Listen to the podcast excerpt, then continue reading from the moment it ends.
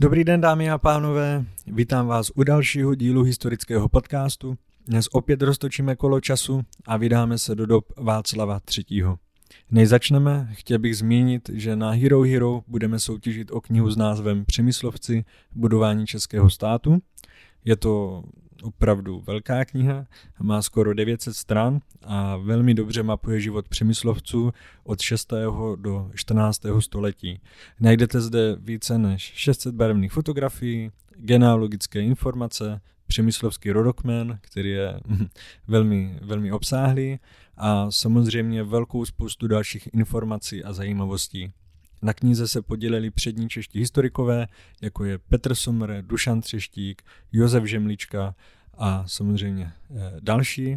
A právě profesor Josef Žemlička je mým dnešním hostem. Já vás tady vítám. Dobrý den. A jak už je tady v podcastu zvykem, tak než se dostaneme přímo k Václavovi, tak si pojďme říct něco o době a poměrech, do kterých se Václav III. narodil. Děkuji. Eh, Václav III. se narodil v roce 1289, když se ujal trůnu po svém otci, bylo mu tedy 16 let. Byla ta doba nesmírně dramatická, je to vlastně konec přemyslovské nebo té 400 leté přemyslovské vlády v Českém království, v, České, v Čechách, řekněme. A po smrti Přemysla Otakara II. na Moravském poli v roce 1278 bylo všem třeba překonat takový dost nepříjemný eh, časový hiat, kdy se české země ocitly ve zmatku, ale Václav II otec Václava III. Eh, nakonec eh, z toho, eh, z toho vyšel v celku úspěšně a podařilo se mu království celkem slušně skonsolidovat. Mohli bychom to samozřejmě rozdělit na oblast politickou, na oblast hospodářskou, na oblast sociální.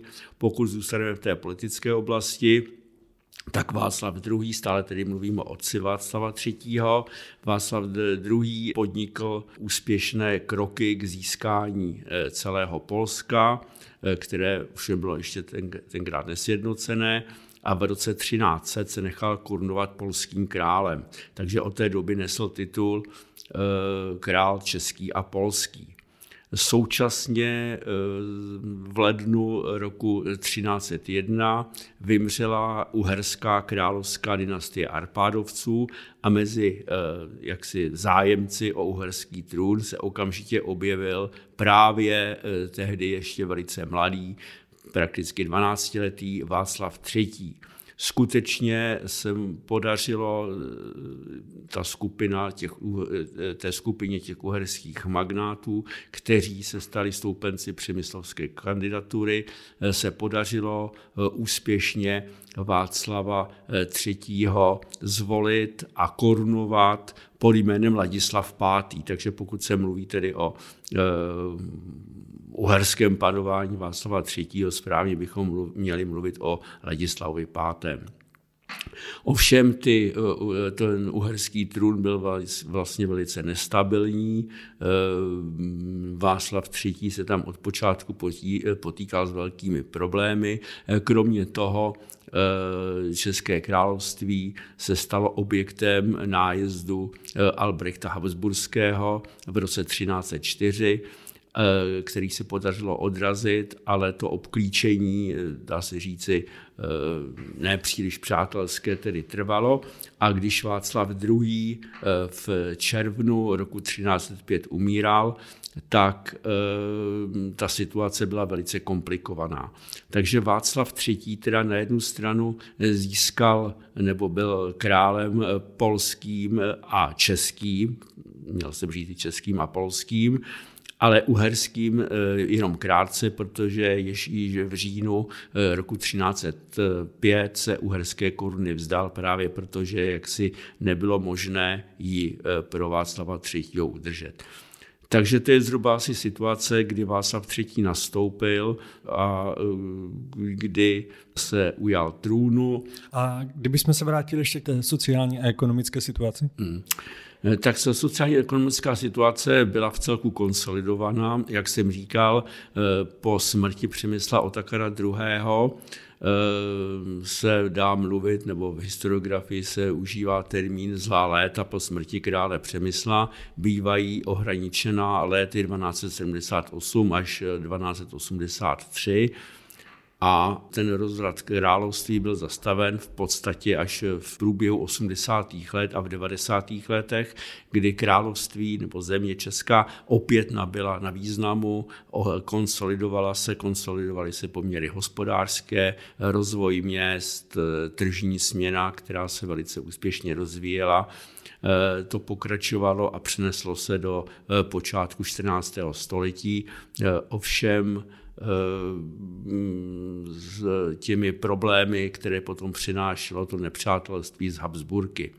Pokud je o sociální situaci, tam se začíná důkladně prosazovat už vliv té kolonizace, urbanizace. Jsme už na konci 13. století, kdy vlastně většina měst, měst už vznikla, neboť velká část jich byla založena právě za přemysla Otakara II. No a Václav II. Eh, po těch celkem úspěšných začátcích a po konsolidaci té svojí vlády dokonce v roce 1300 přistoupil k velkým, eh, jak si dá se říci, reformám. Zase bychom se museli dotknout eh, objevení ložisek Kutné hory. České země se staly vlastně takovou pokladnicí stříbrnou Evropy. No a Václav II. to všechno zakončil ražbou e, pražského groše, teda stříbrného platidla, které bylo na rozdíl od těch předchozích, e, předchozích měn, e, bylo jaksi pevné, neměné a stále, což, byl vlastně, to což byla velká výhoda oproti té předchozí době. Současně nechává vydávat horní, takzvaný horní zákonník Jus Regale Montanorum, Eh, který vlastně určoval, jakými pravidly a na jakých základech se má řídit vlastně hornictví nejenom v tom kutnohorském revíru, který se stával vůdčím revírem, tedy v celém českomoravském území, ale i v celém, v celém království, by se dalo říct. I když tam to je trošku složitější, protože jako část si stále podržela jihlavské, jihlavské horní právo. Takže v celku se dá říci, že ta hospodářská situace byla příznivá. Pokud jde o tu sociální, tak tam jsem říkal, že ta doba je spojena především i s rozmachem nebo s pokračujícím rozmachem, pokračující eh, stabilizací měst. To byl vlastně velký výdobytek oproti té předchozí eh, době, která vlastně eh, města jako taková neznala. Většina obyvatelstva toho rurálního, venkovského patřila již mezi podané, tvoří se tedy pod, tvoří se podaní jako vrstva, jako specifická sociální vrstva. No a dá se potom ještě mluvit o šlechtě, Ovšem, my, eh, když se bavíme, nebo když říkáme slovo šlechta, tak máme, napřed, tak máme představu eh, především té, té, té šlechtické, té urozené věrchušky. Ovšem, ta šlechta byla sociální skupinou velice různorodou, sahala od těch malinkých zemánků a rytíříšků až po velké latifundisty eh, z rodu, dejme tomu, Vítkovců, Ronovců Markvarticů. Jo? Takže ta šlechta nebyla nějaký nějakým jaksi eh, jednotně uchopitelným eh, útvarem, tvarem, ale byla velice rozkročená, velice rozptýlená. Můžeme začít u Karlova mládí. Já už jsem se na stejnou otázku ptal minule pana Nudla, když jsme se bavili o Karlu IV. a možná bude zajímavé porovnat, jak se situace změnila za těch pár desítek let, ale jak probíhala výchova Václava III. Co všechno se musel naučit? A uměl třeba i číst a psát? Ano, no, to je zase taková trošku věčná otázka. E, jako jediný zpravodaj, e, který se dá využít, je Zbraslavská kronika, sepisovaná nejdříve o tou Durinským a v návaznosti potom Petrem Žitavským. Ta se věnuje velice, velice Václavi II., tedy otci eh, mladičkého Václava. Eh, o Václavě III. mluví pouze, že to byl mladík urostlý, sličný, eh, nadaný všemi vlastnostmi, které by panovník měl mít. Dokonce se tam eh, říká, že mluvil plyně čtyřmi jazyky, tedy česky, německy a pak se tam uvádí i latina.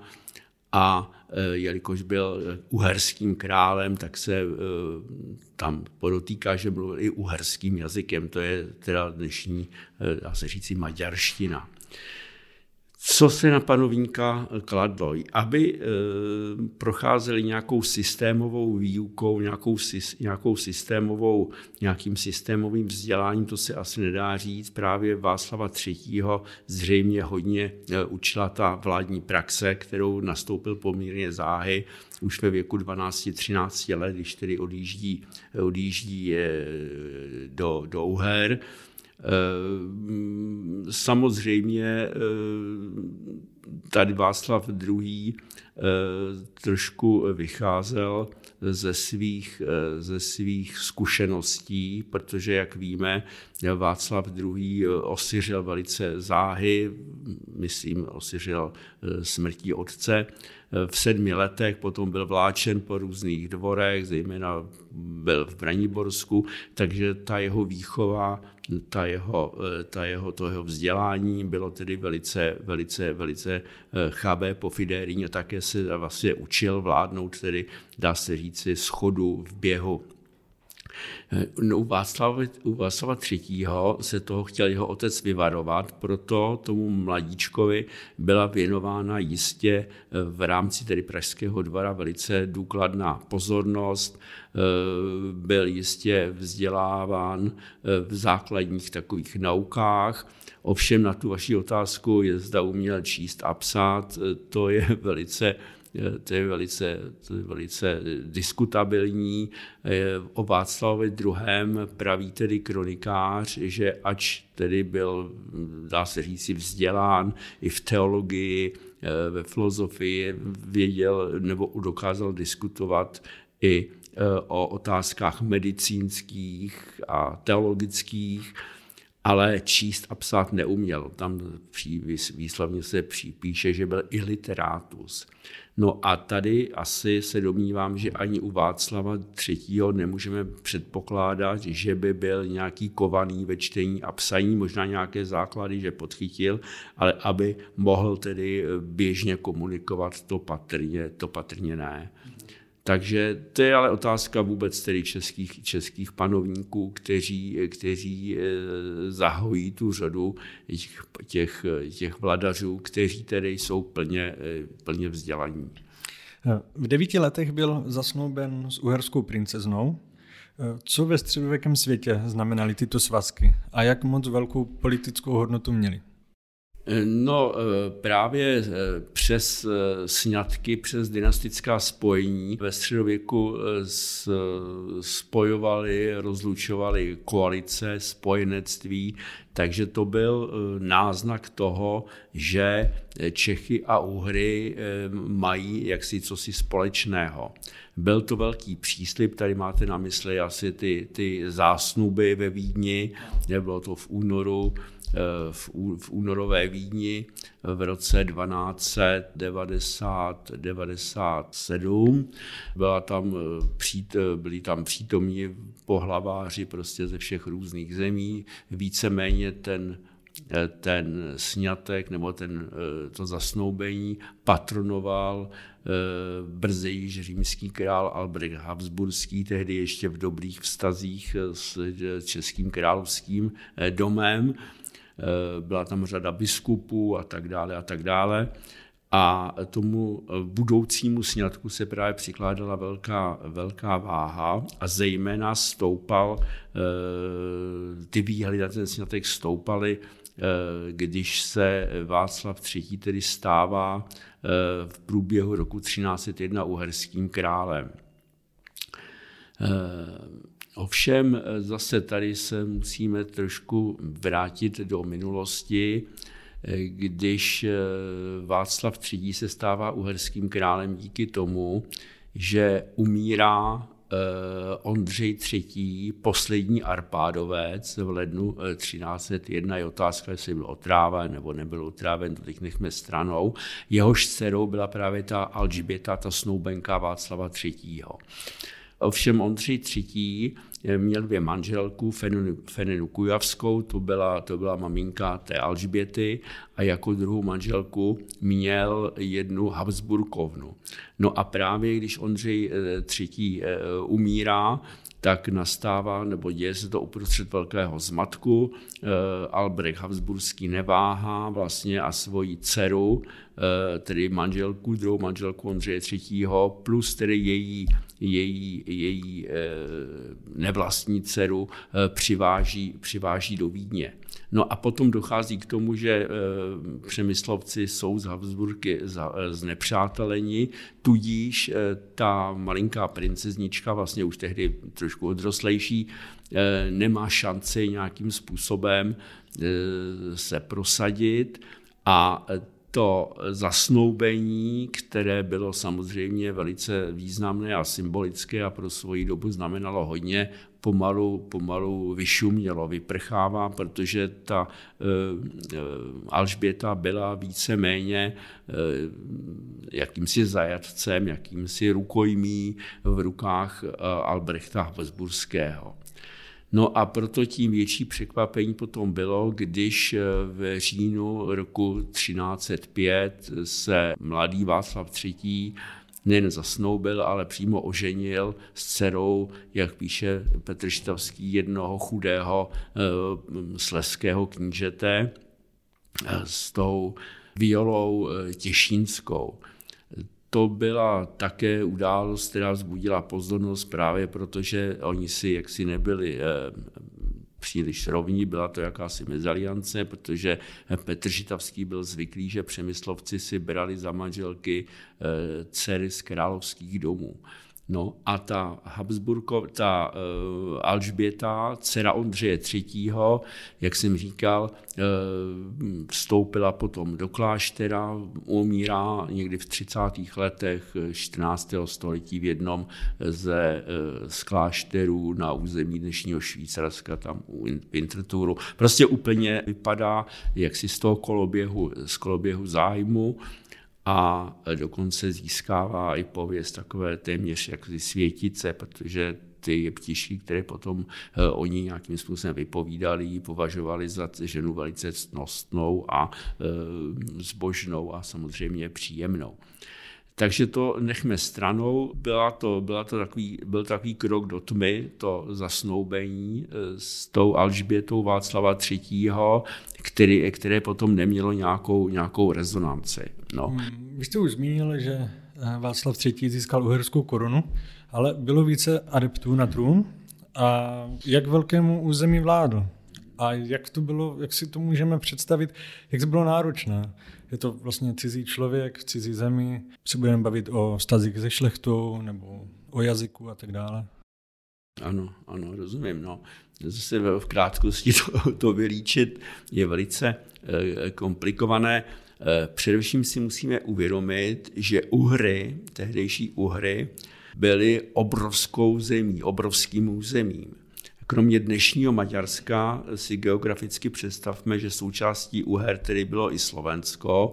Eh, byla tam vlastně i ta dnešní, dá se říct, podkarpatská Rus, takovým obloukem až do dnešního Rumunska. Sedmihradsko bylo uherské a potom to bylo i, to byla Dalva, Dalmácie a Chorvatsko. Takže to bylo území nesmírně pestré a nesmírně rozlehlé a byly tam i různé zájmy, tedy že jo, samozřejmě šlechta e, uherská, e, víceméně i chorvatská, byla rozbita v několik takových zájmových okruhů, z nichž někteří si snažili usurpovat moc na tom svém území. Byli to ti různí báni a vévodové, vojvodové a podobně. Když byla vyslána, nebo když byla do Čech předána žádost, aby se uherského trůnu ujal některý z přemyslovců, přicházeli v podstatě dva muži už pouze v úvahu. Byl to Václav II., který už byl králem českým a polským a ten odmítl a právě přijal korunu pro toho svého tehdy, tehdy asi 12-letého syna. Tu českou kandidaturu eh, podporovala skupina magnátů, velice zhruba z oblasti dnešního Maďarska a Slovenska, tedy z té takzvané horní země. Byla to pouze malá část celku, ale byla to malá část, která byla velice vytrvalá a která věděla tedy, co tím sleduje. Protože v zápětí, vlastně ještě dříve, se o uherský trůn eh, přihlásili neapolští anžuovci. To byl zase významný rod, zase tady asi není eh, prostor vykládat cestu, jak se anžuovci dostali, francouzský rod královský, jak se, nebo součást královského rodu, jak se dostali do Neapolska a na Sicílii. Tady jenom řeknu, že jak jsem mluvil o tom Ondřejovi třetímu, eh, tak ten nebyl velkou částí zahraniční eh, reprezentace považován za legitimního uherského krále. Eh, tady se musíme zastavit ještě u roku 1290, kdy zemřel Ladislav, Ladislav IV. uherský král a podle části právníků, zejména u papežské kury a tak dále, vládlo přesvědčení, že e, vlastně nástup Ondřeje III. je něčím nelegitimním, nesvéprávným, protože Ondřej III. pocházel z takové trošku záhadné vedlejší arpádovské větve. Vladislav IV. měl sestru Marii, která se provedala právě za Anžu, do Anžu, anžuovského rodu a jakmile zemřel Ondřej III. a vlastně ještě dříve, tak Anžovci skrze tuto Marii projevili zájem o Uhry. Takže vlastně už od 90. let trvá ten zájem Anžovců o o uherskou korunu. Nejdříve to byl tedy eh, syn, Karel Martel a tak dále, ten brzo, eh, brzo umírá. A později se ten zájem, tedy, nebo ty nároky se přenesly na vnuka královny Marie, na Karla Roberta. Karla Roberta z Anžu, který e, začal skutečně válečně usilovat, jakmile tedy Ondřej III. zemřel. Takže v těch uhrách vzniká velice taková komplikovaná a výbušná situace, e, kdy jsou tady dva silní uchazeči, Václav III. alias Ladislav V. a Karel Robert z rodu Anžů, který získává na svou stranu především šlechtu eh, a ty různé bány a vojvody eh, z toho, z toho chorvatského území. On se také vyluduje ve Splitu a zahajuje pochod právě proti, eh, proti Budínskému hradu se snahou nechat se zvolit a korunovat tou uhers, částí uherské šlechty, je jemu nakloněné. No zpočátku se Václavovi III. a té jeho straně eh, poměrně dařilo. Karl Robert byl několikrát eh, odražen, eh, ovšem ty jeho nároky teda tím nějak neslumily. No a v tom průběhu let 1303, 1304 eh, se ta situace pro Václava III. stává velice prekérní, protože většina uherské šlechty už začíná od Václava odpadat, nepomáhaly ty dary, nepomáhaly vojenské intervence, eh, myslím dary uherským velmožům, aby zachovali přízeň Václavovi a vrch začíná, začíná mít ta, dá se říct, anžovská strana. A do toho ještě vstupuje další moment, že ty nároky Karla Roberta eh, byly podporovány papežskou kurií velice vehementně, protože papeži byli, nebo papež stolec byl ve spřátelených vztazích s těmi e, neapolskými anžovci a tudíž podporoval teda zájmy anžovců i e, při zisku uherského, uherského, uherského trůnu. No a e, potom v roce 1301, jakmile Václav II. pro syna přijímá uherskou korunu, se komplikoval i velice stav, vztah s Habsburky, takže vzniká jakási velká koalice, Eh, když to velice zhruba eh, vyčtu, eh, neapolští anžuovci plus, plus papežský stolec plus Habsburkové proti Václavi třetím třetímu. Eh, takže ta situace se stává velice napjatou, vlastně eh, dokonce Václav III. tam vlastně nikdy nevlád nějakým celým těm uhrám, on vlastně vládl jenom té oblasti dnešního Slovenska, řekněme, a části tedy dnešního Maďarska, takovému tomu, tomu střednímu, té střední, té střední oblasti, ale ta jeho moc se stále zmenšovala a zmenšovala a v roce 1304, v letě 1304, Dokonce jeho otec Václav II. podniká velkou vojenskou výpravu s cílem zachovat uherský trůn svému synovi. Ta výprava eh, měla tak, byla tak jaksi eh, napůl úspěšná, eh, protáhla Slovenském, zmocnila se Ostřihomy, ale aby tu Ladislavovou moc nějakým způsobem upevnila, se stabilizovala, to se nezdařilo, takže vlastně, aby Čechy nebo České království, aby nepřišlo o dědice, tak z preventivních důvodů Václav II. bere svého syna při tom zpětném návratu jeho vojska zpátky do Čech, tudíž ta uherská koruna je pro Přemyslovce ztracena i když se jí Václav III. formálně vzdává až někdy na podzim v roce 1305 a ty svoje práva eh, k té uherské koruně eh, přenáší na svého bratrance Otu Bavorského, který se také neúspěšně eh, pokouší zmocnit uherského trůnu. Nakonec přes ty všechny peripetie se tam upevňuje Karel Robert, který tam potom panuje vlastně bezmála 40 let v celku, v celku úspěšně. Takže eh, tady v tom, v, tom, v tom závěrečném klání vlastně ušlo jenom o to, aby eh, Václav III. byl tedy zachován jako dědic Václava II. a už tedy ten zájem o úhry eh, odpadá a přemyslovci se soustředují aspoň na udržení polské koruny. Mm.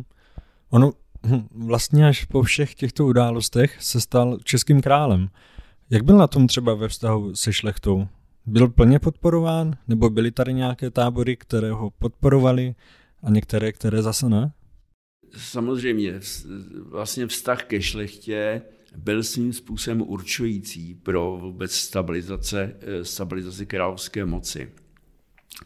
Eh, tady je třeba začít tedy vlastně ještě přemyslem o Takrem druhým, který, jak známo, se dostal do, do konfliktu s tou řekněme, panskou šlechtou, eh, protože chtěl vládnout po staru a ten svůj královský titul považoval za legitimaci k tomu, aby eh, ovšem autoritativně rozhodoval, dokonce odebíral šlechtě některé, některé hrady, některá města, která si šlechta myslela, že si svým způsobem vyseděla, že jí svým způsobem patří.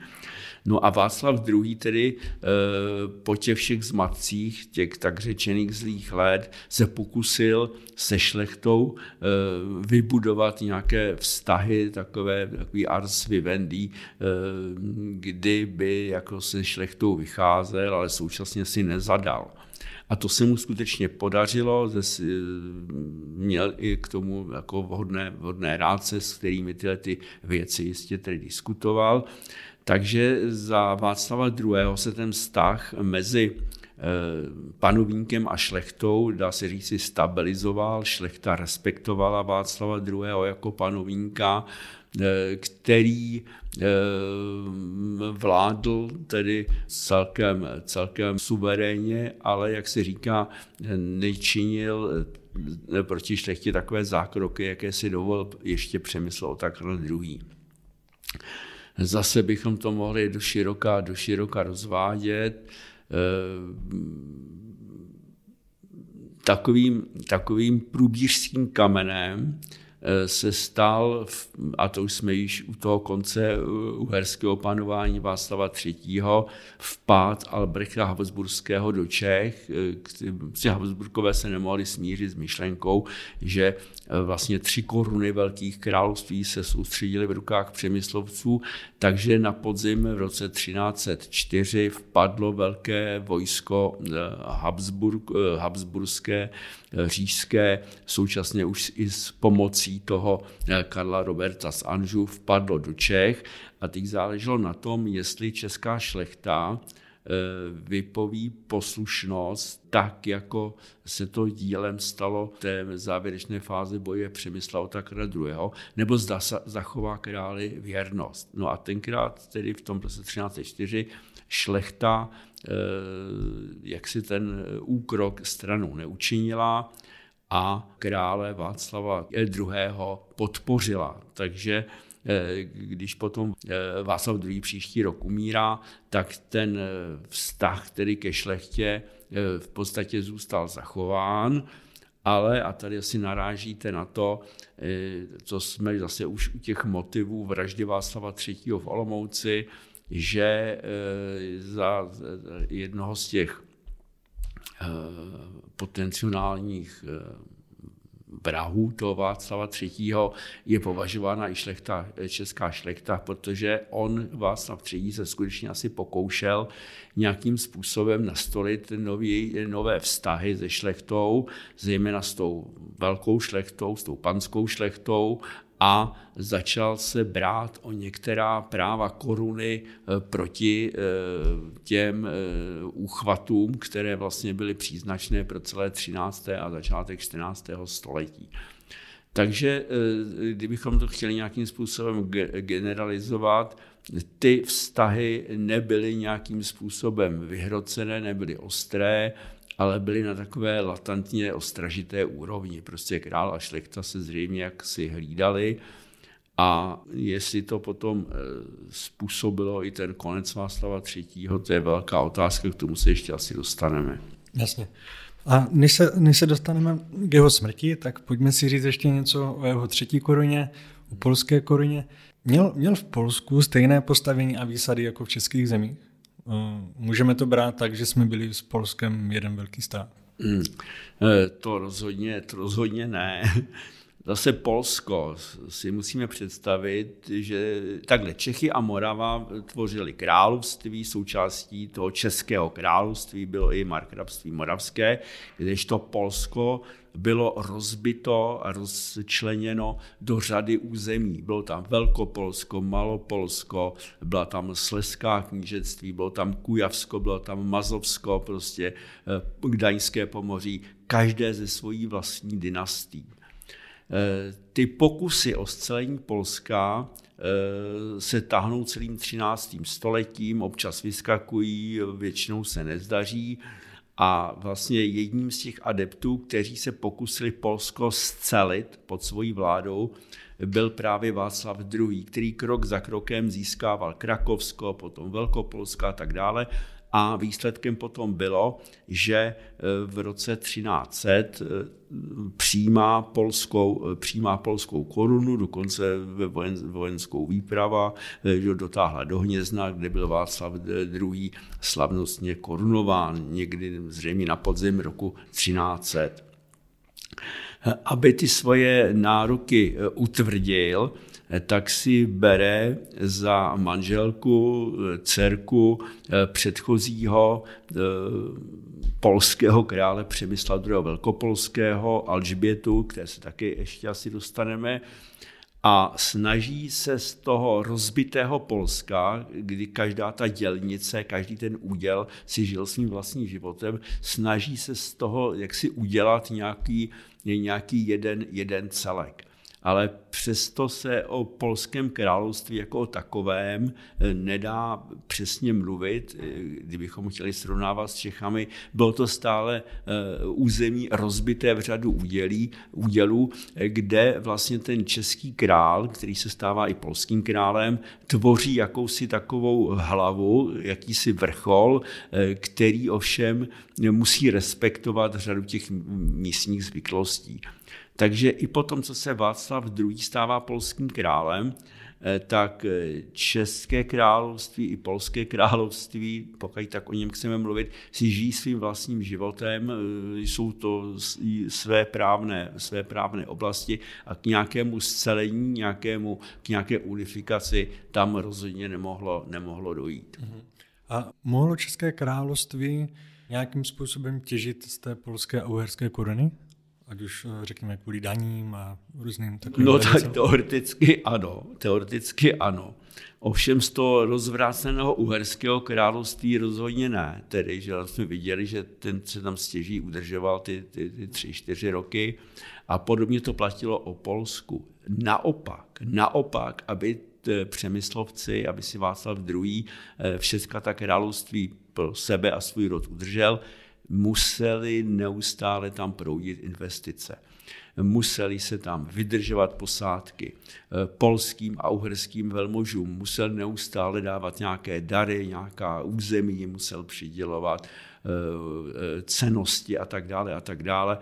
Takže právě kutnohorské doly se velice hodily, takže nešlo to tak, že by se hrnuli příjmy z Polska z Uher do Prahy, ale naopak Eh, ta Praha vlastně byla zatížena nesmírnými výdaji a potom v závěru i zejména vojenskými výdaji, protože válčení v té době bylo velice náročné. To už byla doba, kdy se najímaly čety nájemných rytířů a tak dále, že jo které bylo, které bylo třeba platit, dochovaly se údaje o tom, kolik stál, stálo třeba měsíční nebo půlroční angažma jedné takové válečné čety.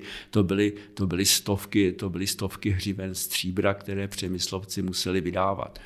No a díky té Kutné hoře šly po celé Evropě eh, báje, báje o Václavi II., že je tak bohatý, prostě dokonce někde v Políní, že mu každý večer ve dne 60 tisíc havířů vynáší eh, na světlo boží eh, stříbro, což samozřejmě nebyla pravda.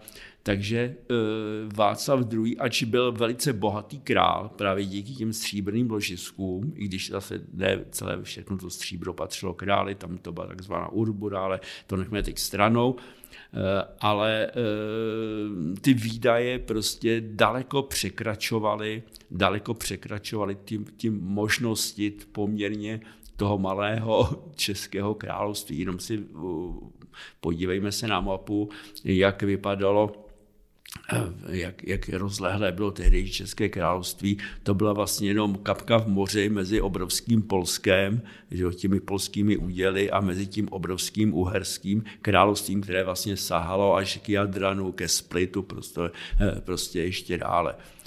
Takže nakonec je to trošku paradoxní, vlastně ten Václav II. umíral eh, hrozně zadlužen, prostě, protože ty příjmy prostě byly tak akutní a byly tak naléhavé a byly tak velké, že eh, ty příjmy královské, České královské komory nestačily a Václav II. potom musel vypůjčovat. To my jsme se dostali zase do další otázky fiskální politiky. Eh, kterou, eh, kterou ta panovnická komora jednoduše neunesla. No a Václav II. tedy umíral jako velice zadlužený panovník, že jo, což potom řešil, což potom musel řešit jeho syn, což potom musel řešit, eh, řešit i nástupci, bylo první Habsburský a eh, Jindřich Korutanský a potom samozřejmě ještě Lucemburkové ty dluhy museli nějakým způsobem, eh, museli nějakým způsobem sanovat a vyrovnávat se s nimi. Takže pokud jste se ptali, jestli z toho byl nějaký zisk, Eh, tak ten zisk z toho rozhodně nebyl, naopak byly z toho, byly z toho úvazky, byly z toho povinnosti, eh, byly z toho vlastně i politické komplikace, protože ti okolní panovníci zase neradi viděli, že ta eh, dá se říci, taková ta poměrná mocenská rovnováha se najednou převážila na tu českou stranu. To bylo něco nevýdaného aby vlastně eh, koruny všech těch tří velkých středoevropských království třímal, eh, třímal jiný rod. Odtud tedy nepřátelství, eh, nepřátelství Habsburků, odtud i těch některých německých knížat, potažmo té papežské kurie, Anžuovců prostě a dalších. Takže výhody z toho těžko nějaké plynuly, kromě samozřejmě té politické prestiže. To byla, to byla velká hm, jako událost tedy. Vlastně postupem času se začaly objevovat problémy i v Polsku. Nakonec se Václav rozhodl, že vytáhne se svým vojskem do Polska. Víme, jaké problémy to byly a proč se takto rozhodl? Eh, Václav III., eh, jak jsem říkal, měl zkušenosti s uherským panováním, eh, kde se pokoušel marně vlastně díky svému otci udržet si vládu a když tedy eh, Václav II. umírá, tak se, tak se eh, Václav III. tedy stává automaticky králem českým a polským. I když zase pozor, on nebyl korunován ani českým, ani polským králem, nebyl korunován na rozdíl od svého otce Václava II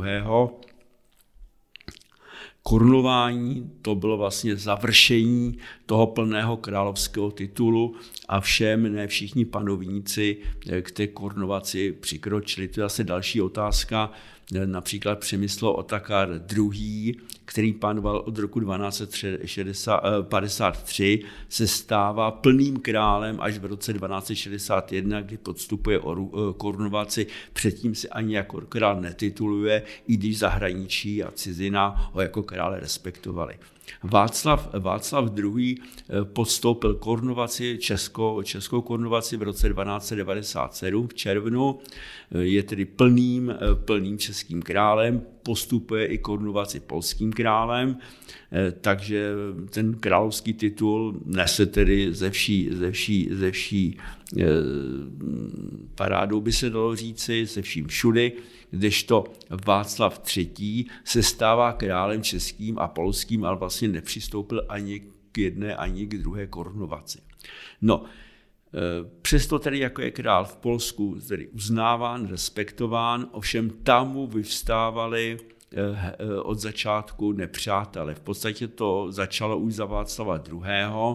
Podobně jako na ten uherský trůn se tiskli ti uherští a ti neapolští anžovci, tak tam byl takovým trvalým uchazečem eh, o vládu v Polsku, potažmo o polskou korunu, eh, kujavský kníže Vladislav Lokítek. Vladislav Lokítek, který několikrát ještě za Václava II. se marně pokoušel o e, trůn v Krakově e, jinde. Několikrát byl dokonce Václavem II. E, zatlačen do kouta, musel se zříci svých nároků, ale vždycky se nějakým způsobem zmátožil a zkoušel to znova. No a jakmile tedy se roznesla zvěst o smrti Václava II.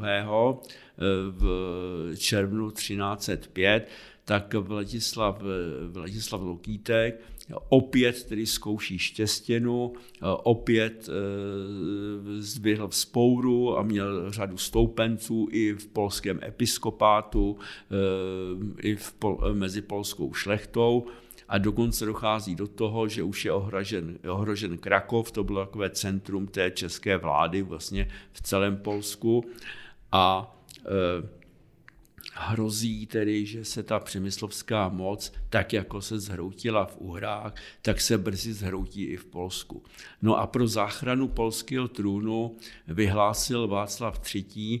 zemskou hotovost, a ta zemská hotovost tedy měla e, přispět k tomu, e, aby ten trůn polský byl pro přemyslovce zachráněn. Ta hotovost se měla sejít v Olomouci,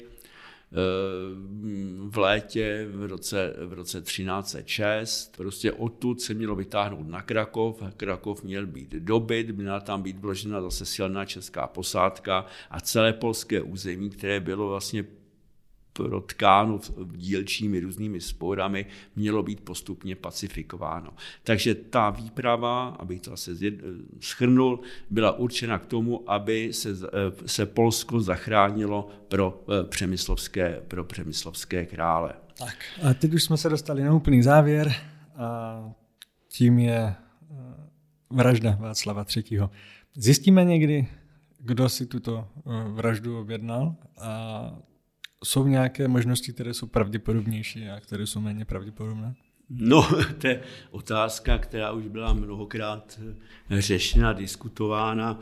Já bych se ještě vrátil k tomu, eh, k tomu, k té Olomouci jako takové, kde eh, mělo schromaždiště to české, to české vojsko a tady se zase zpětně takovým obloukem musíme dostat k tomu vztahu Václava III. a šlechty, který jsem trošku už nastínil, ale eh, který teď jako vyvstává eh, v takových výraznějších konturách. Eh, podle dos, dosažitelných zpráv, a zase tady ty naše spravodajské kanály nejsou nějak jako jednoznačně určující, tak Václav III. začal vůči šlechtě přitvrzovat protože za těch posledních let, vlastně po smrti Přemysla Otakara, jak jsem říkal, eh, to královské zboží eh, bylo eh, svým způsobem stenčeno, protože někteří páni, kteří měli ve správě hrady a města, je nakonec začali považovat za své. Jako jo, dochází k takové Eh, k takovému, k takovému jevu, kdy to královské zboží se tenčí i díky tomu, že eh, panstvo nebo panská šlechta se některých těch míst ujímá. Václav II., aby zejména v těch posledních letech, aby tedy nejitřil, nejitřil, nejitřil šlechtu příliš, tak asi kde přimohouřil oko. No a Václav III. údajně začal na té šlechtě tyhle ty zadržené bývalé královské majetky e, začal vymáhat. Dokonce e, se říká, že on, e, když nastoupil, a to jsme odkázáni Eh, odkázáni na, eh, na kronikářské zprávy, zejména na takzvaného Otakara Štírského, to byl kronikář ze Štírska, eh, nepříznivě naladěný vůči přemyslovcům, ale má takové některé zajímavé věci, tak tam se dokonce mluví o tom, že eh, král Václav eh, ještě v Uhrách, že se naučil eh, takovým trošku, takovým trošku, dá se říci, neřestem, spojeným s pitím, s flámováním a tak dále a tak dále. A ve, když se potom stával českým králem, tak v takových slabý, slabých chvilkách svým přátelům z řad těch panských cinků, že prý dokonce darovával některé hrady, některá území, některá města, ale eh, po napomenutí opa, eh, s braslavským opatem Konrádem měl jaksi jít do sebe a tyto takzvané dary že zase vymáhat, vymáhat naspět. Dokonce zase ten Takar Štyrský to má, že si stavěl takové kolem sebe hlíněné džbánky, holí je rozbíjel potom a říkal, pane ty a ty, vrať mi zase můj hrad, ten a ten. Jo, a to se jaksi mělo donést ke sluchu e, některých těch pánů, zejména těch, kteří tedy by e, utrpěli tím, kdyby začal panovník velice tvrdě vymáhat svoje, svoje, svoje živější majetky a zástavy. A takže zrálo přesvědčení nebo zrála mínka, že bych toho krále si měli nějakým způsobem zbavit. Tady se dostáváme i k tomu, ještě k tomu sňatku Václava III. s Violou Těšínskou, a to podotýká Petr Žitavský, že mu ten sňatek nakukali právě někteří páni aby ten mocný král se nestal ještě mocnějším. Kdyby se stal teda nějakou královskou dcerou, kdyby se vzal, tak tím pádem by tedy jeho prestiž stoupla a e, když to s tou chudou nebo ne zrovna významnou sleskou kněžničkou e, samozřejmě e, toto, toto, toto nehrozilo. Tím se dostáváme právě k té otázce, kdo tedy Václava III. zavraždil. Že? Takže jedna taková ta poměrně silná nota eh, ukazuje na tu českou šlechtu jako celek. Prostě, že čeští páni nevěděli jiného východiska, než se krále zbavit, než tedy vraždou. Ovšem ve hře stále samozřejmě je eh, Ladislav Lokítek, proti kterému to tažení bylo namířeno jo, to byl, velice takový všeho schopný muž, prostě, který se nakonec skutečně tím polským králem tedy eh, stál a všem, všem až, až o 15 let později. No a potom se byli do podezření se dostali Habsburkové, prostě Albrecht, který, který eh, nemohl snést stále pomyšlení, teda že ti přemyslovci eh, jsou poměrně tedy eh, stále, stále mocní a že mají tedy i tu polskou korunu a tudíž to se mělo tedy tomu zamezit, dokonce, jak potom uvidíme, hned po smrti Václava Eh, Václava III. se eh, Habsburkové prostě ujímají českých zemí, dokonce úspěšně. Tady sem Albrecht dosazuje svého syna Rodolfa, který ale brzy, eh, brzy umírá. Takže těch adeptů na tu vraždu je opravdu, je opravdu více. Zase je to Otakar Štýrský, který zná dokonce jméno toho, toho vraha nebo toho původce jmenuje to Holena z Wilčtejna, o něm se také uvažuje, a nebo zase podle jiných relací. A tady je typické, jak čím dál od českých hranic, tak tam ta fáma houstla potom dochází k úplným takovým eh, fantas, fantaským tedy eh, kombinacím, že, že toho krále zavraždili si dva služebníci, kteří prostě byli tou stráží, která měla krále chránit eh, zabiti že, takže se vlastně na toho vraha nějak nemohlo nějakým způsobem přijít. No a mezi tím tedy eh, je ta osoba Václava, eh, kdo tedy vlastně měl eminentní zájem. Takže se počítá, eh, a i potom i s dalšími, dokonce, dokonce se počítá, dokonce jedna taková že ta zklamaná Alžběta, ta jeho kdysi uherská, ta jeho snoubenka, že vyslala vrahy, ale to už, to už je zcela úplně mimo, mimo, mimo eh, prostě dosah pravděpodobnosti, takže eh, ten pravděpodobný e, rozsah, to, jsou, to je ta česká šlechta, ke které se kloní asi dneska většina bádání. Dále to je Vladislav Lokýtek a dále to je Dále to je tedy Albrecht Habsburský, kteří e, bývají považováni za pravděpodobné iniciátory, nepřímo vrahy, to musel udělat někdo tedy e, že ho, najatý, ten During, že ho, údajný. E,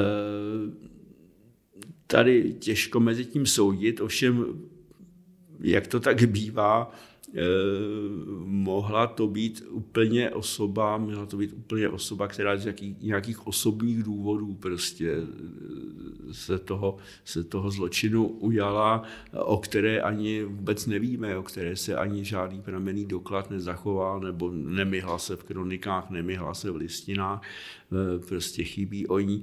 Takže to je, to je velká záhada, kterou, kterou jo, to, to, to panské to panské zločinecké spiknutí to také jako má hodně slabin, protože pokud by to byla panská šlechta jako celek, tak zase eh, tam by nějak něco prosáklo, nebo jako nebylo by to taky jednoznačné. Jo? Takže to musíme nechat otevřené otevřené a eh, dodnes se s tím nic eh, asi nedá dělat. Jestli v budoucnu, no to by musel být zázrak, aby se přišlo na nějaký pramen, který by nějakým způsobem jednoznačně osvětlil. Faktem je, že, že to byl pro celou českou společnost úder, se kterým se vlastně dlouho nemohla, nemohla vlastně nemohla smířit.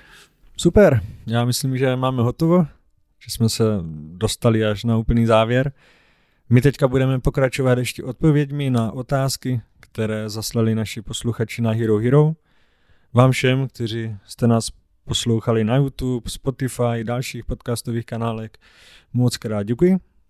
A tento díl byl předposlední v tomto roce. 21. nebo 22. prosince vyjde ještě poslední díl tohoto roku. Bude takový vánoční a budeme se bavit o vánočním příměří na západní frontě první světové války v roce 1914.